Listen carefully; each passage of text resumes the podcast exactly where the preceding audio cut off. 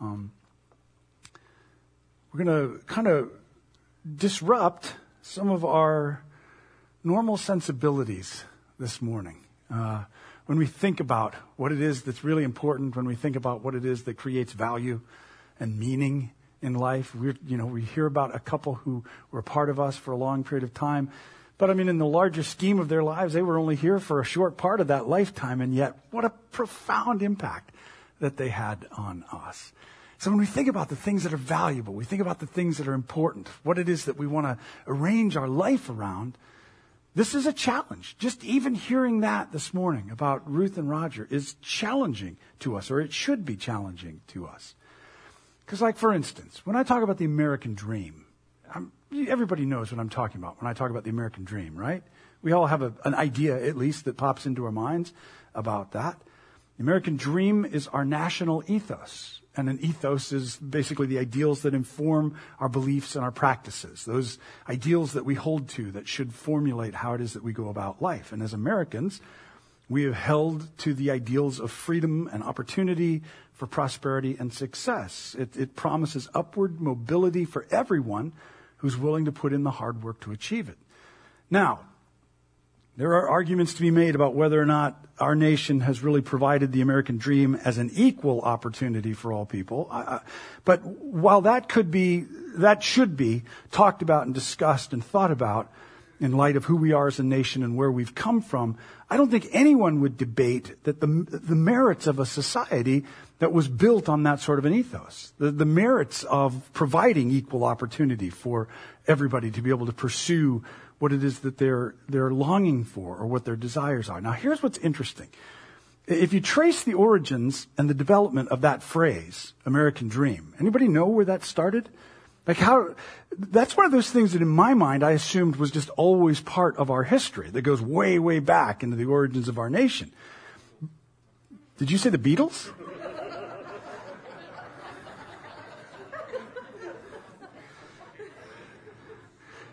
I was hoping maybe the mask would kind of muffle that, but it just didn't. It's still there. What's that?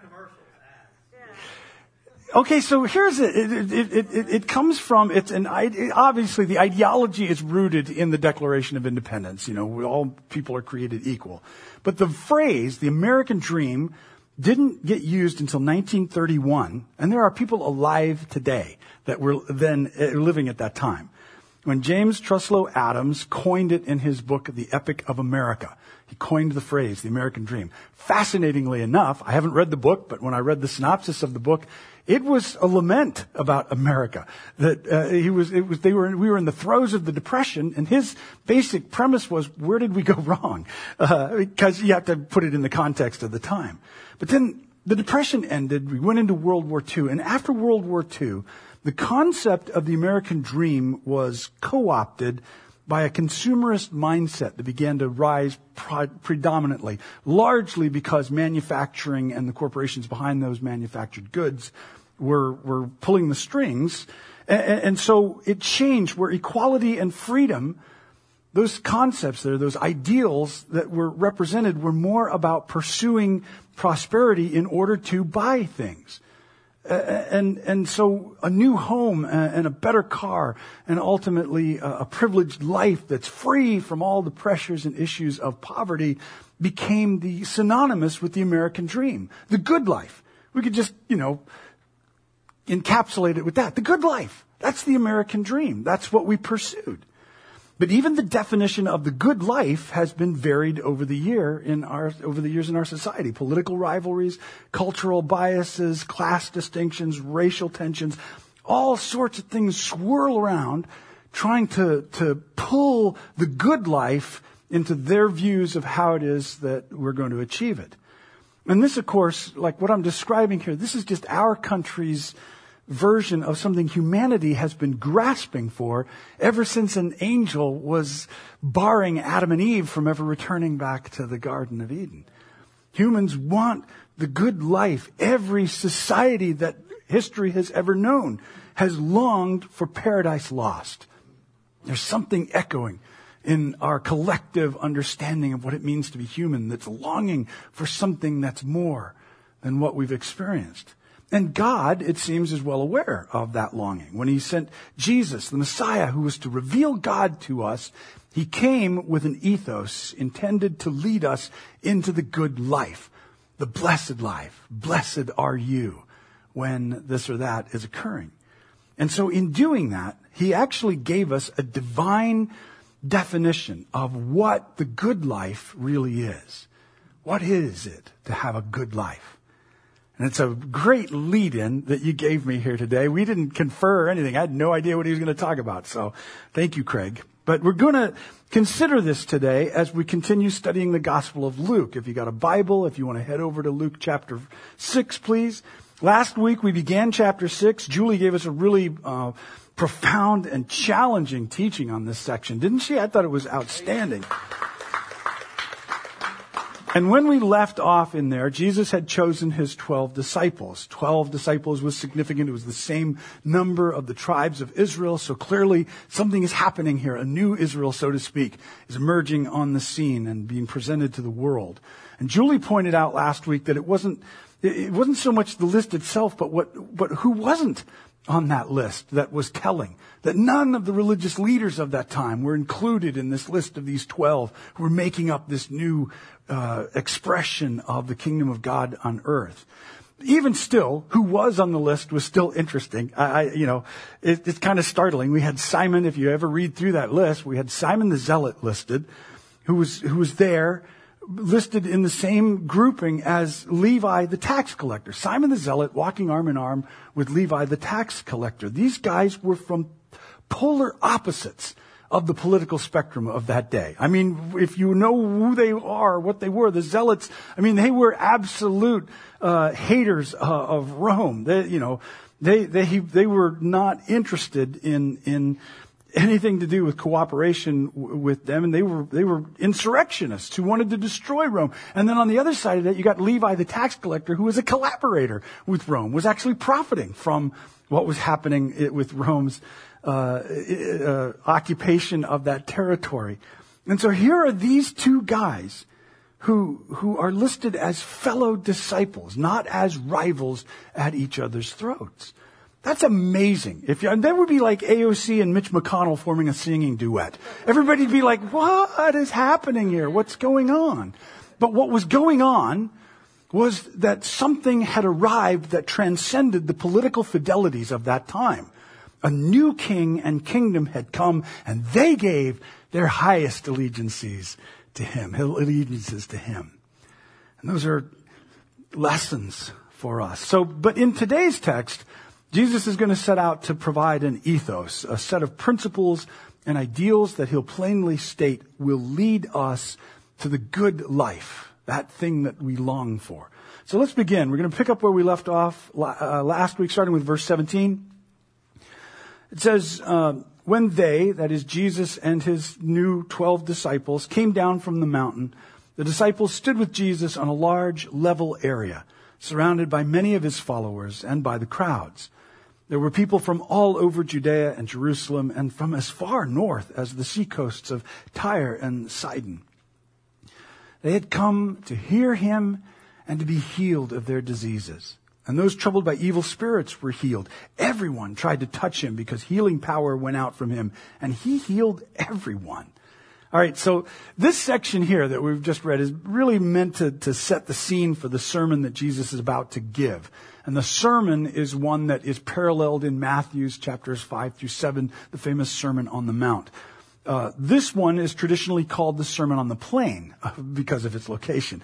Two accounts uh, here are similar, but they're unique enough that they they actually stand out from each other in in, in quite a way. In fact, some critical scholars have have pointed out that the differences between these sermons is an indicator of of a contradiction, and that's supposed to diminish the authenticity of the text. But we have to remember Jesus was teaching for three and a half years. And it's very likely that he just had a handful of regular sermons that he would teach given the audience that was there listening to him. And, and like any speaker, each new telling of a sermon is going to have differences in it. When we had two services here, I'd do two sermons, sermons, sermons back to back. I could make up words. I can do whatever I need to do to, to and, and each time it was different. The first service was always different from the second service. It would change. It would, and sometimes it would have to do with what was present, with what, how the Holy Spirit was leading. So I'm sure that that's all this is. It's just a variation on the Sermon of the Mount, uh, on the Mount that Jesus would regularly give when he was out teaching about the kingdom of God. So here in Luke, instead of going up the mountain to teach, Jesus comes down to a level area. And the fact that that's highlighted, I just can't get past it. The imagery of that is just too distinct to ignore. Luke seems to intentionally highlight where they are on this level area where he meets the crowds and he instructs them and heals them. And to me, that's a powerful picture that I want to latch onto, that it reminds us that Jesus comes to our level to reveal to us God's compassion for us. In the text, there's three types of people that are identified. Jesus' disciples, that's those 12 that he called out. His followers, which are also, we could say disciples, but they're not part of that 12, but they're people who are following and have embraced this message that Jesus has been presenting. And then the crowds, people who would be around for whatever reason. You know, something's going on, and let's go see it. Jesus didn't just minister to his special 12 disciples only. He was intentional and aware with all of those who were embracing his message and even those who were just there for a myriad of other reasons. He was clearly there, paying attention, giving his attention to them, and representing help to them uh, to meet their needs. And I just believe it's significant that Jesus came to the people in this account. He didn't send word down the mountain, come up here to my disciples and me, we're learning all kinds of cool stuff. No. Everyone had, had come down to the plain and he came down and met them there. And they were there for two, two reasons, to be instructed and to be healed. Teaching and compassionate service. Those, you know, that's the good news combination right there. Jesus' message of God's kindness was then supported by his actions. Matt was even just talking about this during worship, that this is more than just a concept. It's not just philosophical love, there's something behind this that Jesus even represents here. This sort of compassionate service is the primary ethic of God's kingdom on this earth. And it's certainly our calling as the church to emulate this kind of uh, priority that Jesus had. We have something important to say and we have something important to do. And it's been my conviction since Eastgate started that we need to be a teaching church, a, a, a place where we can get into His Word, we can hear what it says. We can, we can listen to it honestly and see how it impacts and changes our lives. The crowds of people, they wanted to hear Jesus. And honestly, I believe they still do.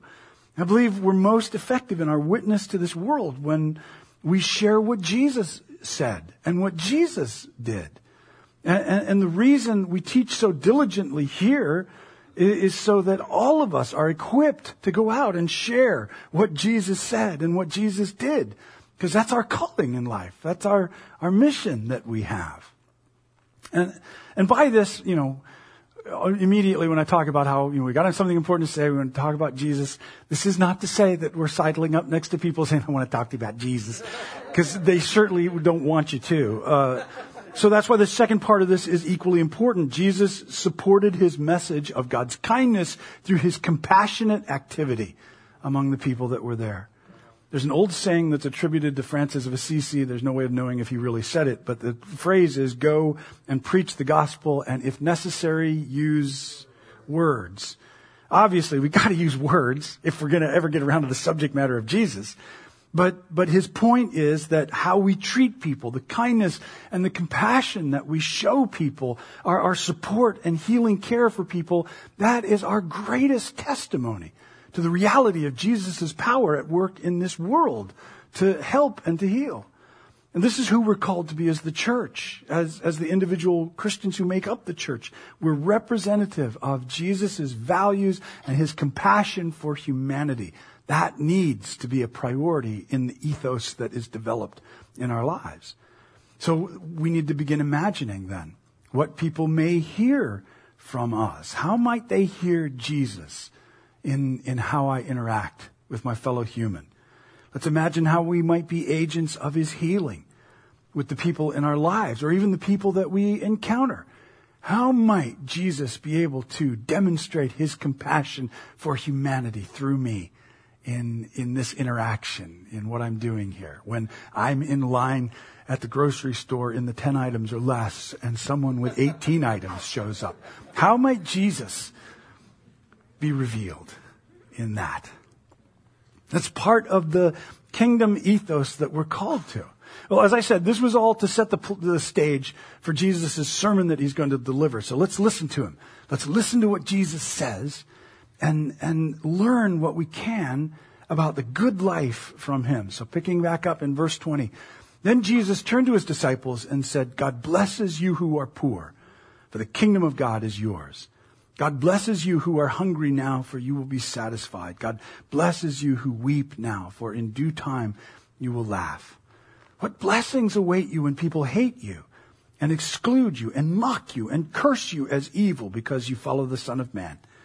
When that happens, be happy. Yeah, leap for joy, for great reward awaits you in heaven. And remember, their ancestors treated the ancient prophets that same way.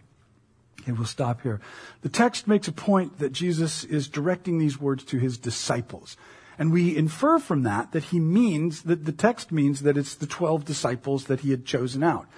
But we also understand that has to expand to being applicable to us, to, to all people who, who are following Jesus for the purpose of ordering their lives around his words. All people who have embraced the reality of Jesus as the revelation of God in Messiah, as the means of our salvation, who've determined that we're going to follow him. And following him means that we order our lives around what it is that he taught and what it is that he did. And if that's not you, I mean, I understand that that may not be everybody here. Some people might be here like, you know, I'm just here because I'm just here. It's something to do on us. And I get that. That's fine. But I will warn you that the next few Sundays are going to really suck for you because Jesus is going to make some serious demands on our lives in these next few passages out of Luke. And we're going to have to grapple with that. And we'll have to do some introspection and, and determination about who we are in relation to Jesus. But Jesus is describing the ethos which will characterize his followers. And that ethos, he says, results in God's blessing, a blessing on us. But as we see, Jesus' view of blessing is fairly different from almost anyone else's view uh, in this world. Now, let's break this down. The word for blessed in the Greek is makarios. And, and Makarios basically meant, it was meant to describe the good life. You know, that's what we've been talking about. The good life. What's the best life that we can live? What's the highest human ideal? Now, in the ancient world, the blessed ones, the ones who experienced true blessings, were the gods. They had achieved a state of happiness and contentment because they were beyond all of the cares and the difficulties and the struggles of this broken world. They're elevated up there in the clouds. They don't go through all of this stuff. Now, later on, in ancient thinking, Makarios was applied to those who had died because, well, they too were now above all of the cares and struggles of this life and this cruel world. Goodbye. Uh, and then finally, as it arrived in classical Greek, the word came to refer to the elite, or the upper crust of society, all of the wealthy people in, in life.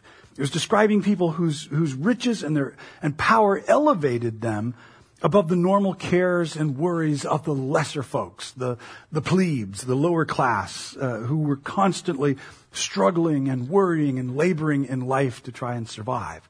So blessed to experience Makarios to be in that state, you had to be very rich and very powerful. Now, when the Hebrew scriptures were translated into Greek, Makarios was used to describe blessedness, and it was applied to those who followed God's ways. Those who kept his commandments, it said, were blessed. But a state of blessing was directly tied to good fortune all through the book of Proverbs and Deuteronomy 28. A blessed person was going to, you know, receiving a blessing from God meant that you received earthly, material things, a good family, abundant crops, riches, honor, wisdom, beauty, good health, all of that stuff. So a blessed person had more and better things than the average person. A blessed person had all this stuff, uh, you know, the, the, the best uh, of everything. In all of these definitions for Makarios, enjoying Makarios, blessing, meant you were experiencing favorable circumstances that lifted you above those who struggle. That was the concept, even in the Hebrew scriptures. But we notice Jesus uses this word in a totally different way. According to him, it's not the elite who are blessed. It's not the rich and the famous, the high and the mighty. It's not the people living in huge mansions or expensive penthouses who have the good life. No, Jesus pronounces God's blessings on the lowly and the poor and the hungry and the crying and the hated. Throughout the history of this word, Makarios, it had always been the rich, the filled up, the laughing, who were considered the blessed ones in this world. Jesus comes along and turns it all upside down. The elite, the blessed ones in God's kingdom are those who are at the bottom of the heap of humanity. Jesus is redefining the way the world works. And What he says here defies conventional wisdom, but it's an ethos that is meant to redirect our focus. And that's an important thing to keep in mind here. When we're looking for the good life, the blessed life, when we want to be able to use the hashtag blessed, it, we're going to do it differently than Bruno Mars did because Jesus tells us that the good life of God's kingdom doesn't depend on temporal circumstances. I missed one, didn't I? Did I miss one or did I go backwards? Okay, there we go. Doesn't depend on temporal circumstances. Now, I quickly have to qualify that the usage of the term poor here. Jesus is not making blanket statements that impoverished people are in good standing with God by virtue of their poverty. He's trying to get us to redefine the word blessed, and he's trying to get us to redirect our attention in, in this away from temporal, away from tem- temporary uh, good circumstances towards an eternal view of value, of what's important, of what is valuable. And I believe the reason Jesus uses the terminology of poverty here and all the way through scriptures is because people who don't have much are less likely, less prone to being self-sufficient. Uh, and so, you know, this is speaking in generalities. This isn't, he's not making a, an absolute rule in his statement here. We want to catch the, catch his vibe, if we could say it that way. Jesus uses two tenses for the, for the poor. Jesus says that the good life is available now. The kingdom of God is yours, he says. And that's present tense in there. Could be translated, the kingdom of God belongs to you. Whew, I like that. You are presently part of God's reign and rule of Creator God, uh, of His reign and healing authority in this world. You are currently, presently, right now, a part of what it is that God is doing. In other words, He's telling His followers, you, you may be marginalized uh, by the larger world for whatever reason. You, you know, it could be economic or race or culture, but you are front and center of God's plans, of what it is that He's doing. Our circumstances have nothing to do with that, with that definition of who we are. Jesus moves uh, from the poor as a noun to verbs, hungering, weeping, hated, cursed, and there he promises future reversal of these things, a future reversal of these things that are experienced here. So Jesus defines the good life as a knowledge that we're included in God's plan, which is our source of inner contentment, coupled with the promise of a future reversal of present suffering as a, a source of hope. So contentment and hope. I belong to God and He's going to redeem this world one day and temporal circumstances have no bearing on either of those things that make up my sense of wholeness and well-being in this good life. Get that? That's why it's Makarios, the good life. It has, Nothing can touch it. Take away everything that I have. Take away everything that I own. It, it, it, it transcends the, the brokenness of this, this world right now. So here's the thing. Since Jesus so radically define, redefines the word blessed, I just think it's important for us as his disciples to follow his lead on this. And I would suggest that for the most part, we have not uh, when you look at the church at large. As we look around, you scroll down the, the, any given social media feed of the average believer, when we see that word blessed employed, it's almost exclusively tethered to good circumstances. We are hashtag blessed for what we have or what we've achieved or the good fortune that's come our way or this or that position in life. So we have effectively reversed blessed back to its original meaning, meaning and disregarded Jesus' definition. And what's difficult about this is that within the church community, there's a spiritual dimension that goes along with the idea of being blessed or enjoying God's blessing on our lives. And if the idea of blessing is tied to good circumstances, then those who are going through bad circumstances are suddenly in the shadow of that idea. And so the questions begin arising. Well, is God pun- punishing me? Why am I not being blessed like that guy over there? Well, why isn't God blessing me? What have I done? Listen, I saw this played out so intensely in the aftermath of Hurricane Michael. For, for those of us who lived on the beach, who had, you know, less stuff to deal with. I mean, that's just the reality of it. Those of us who were on the beach, we had minimal damages that we had to take care of. And and I saw it, you know, people, uh, uh, you know, a lot of us out here on the beach were going, I'm just so blessed. I'm so blessed. You know, how did you come through? I'm blessed. I just had a few little things that had to be fixed. I'm so blessed. While right across the bridge, a fellow believer from the very same community suffers total devastation and begins to wonder, well, why didn't I have that same blessing? Why didn't I get that kind of blessed? This is why I think it's important for us to return to Jesus' usage of the word blessing. To, to relearn blessed so it's not reduced to health and wealth, kind of like the American dream has been, but it's applied to our state of heart and mind no matter what the circumstance may be that we're experiencing. Take away everything else. I still have Jesus. I still belong to God. I am still blessed. So, Rob, are you then saying we can't thank God for the blessings of good things? Like if I get a better job, I'm just supposed to say, well, that was some good luck. Wow, cool. no, no, of course, of course we can and we should thank God for good things, good circumstances, things that are helpful and beneficial, but we need to expand our view of blessed so that it can include those times when life is not so pleasant. To remember we are still blessed in this. So, so you're saying that if I get a flat tire on a crowded freeway, I should thank God for it and call it a blessing? No, no. I'm saying unlink the concept of blessed from present circumstances, either good or bad. The flat tire, it's a pain. It's dangerous. Uh, it's in no way a good thing but I'm still blessed in that I belong to God no matter what happens to this car or on this street. My place with God remains unchanged and I'm headed towards a redeemed world. Therefore, I'm blessed regardless of what's taking place. And that is Jesus' point. We get that?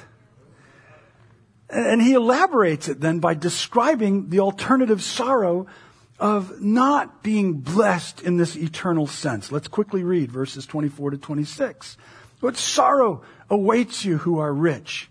For you have only, your only happiness now. What sorrow awaits you who are fat and prosperous now? For time of awful hunger awaits you. What sorrow awaits you who laugh now? For your laughing will turn to mourning and sorrow.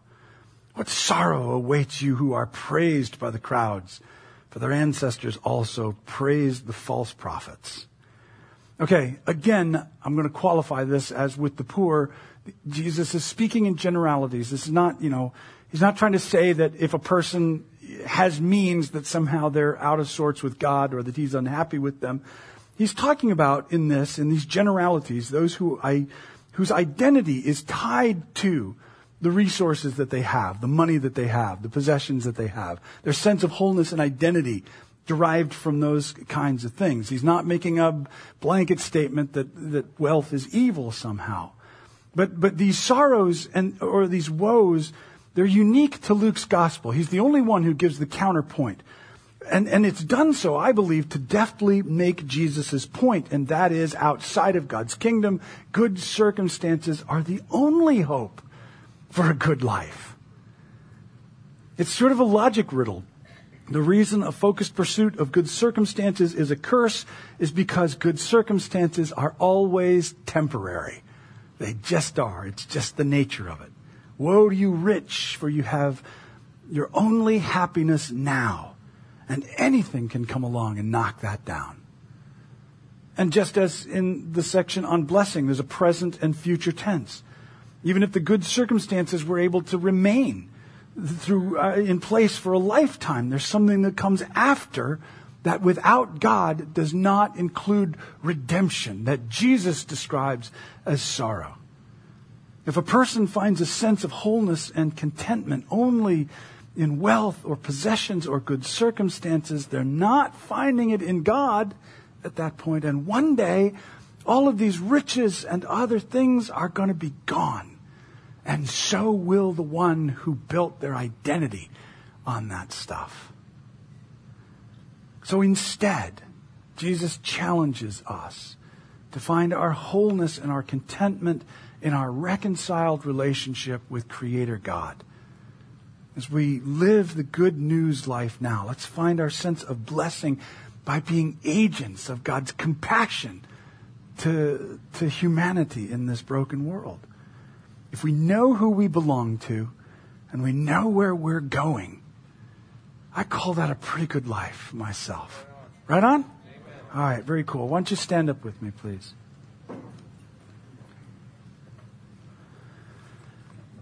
Father, we thank you for the blessing of your word, even when it's challenging to us, even when it makes our head hurt because we have to try to figure out how to reuse words. We thank you, Lord, for this because all of this, your words impact us and rearrange how we view the world around us, rearrange how we understand ourselves. And lead us, Lord. It leads us into that wholeness and contentment in life. So I pray for everyone here, Lord. In this world with, I suppose it's the advancement of technology that just keeps us saturated, marinating in so many different worldviews, so many different voices that call out for our allegiance. Help us, Lord to come back to Jesus, to build our lives and our understanding of self and worth and value, of meaning and purpose. Help us to base it on what Jesus has revealed and nothing else.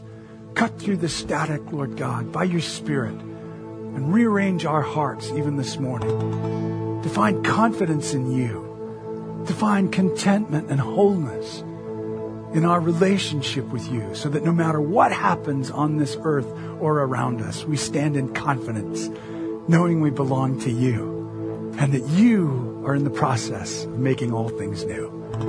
Do that work in our hearts and our lives. I pray, Father, in Jesus' name. Amen. Amen. Amen. It's a challenging morning, but I still hope you're glad you came because this is the stuff that's going to lead us forward in life. That was a pity clap? Okay. Thank you. Nothing but support for me. That's what he's here for. All right, well, let's speak this blessing on each other, and then we're going to dismiss like we have been. I'm the, the kids with parents back at the kids. Close enough. Close enough. You know who I'm talking about. And then and then I'll meet you guys outside if you'd like to talk at all or be prayed for with anything. Let's speak this together. May Christ be a light to illumine and guide you. Christ be a shield to overshadow you. Christ be under you. Christ be over you. Christ beside you, on your left and on your right, both in this world and the one to come. Go in peace, you children of God, when you're dismissed.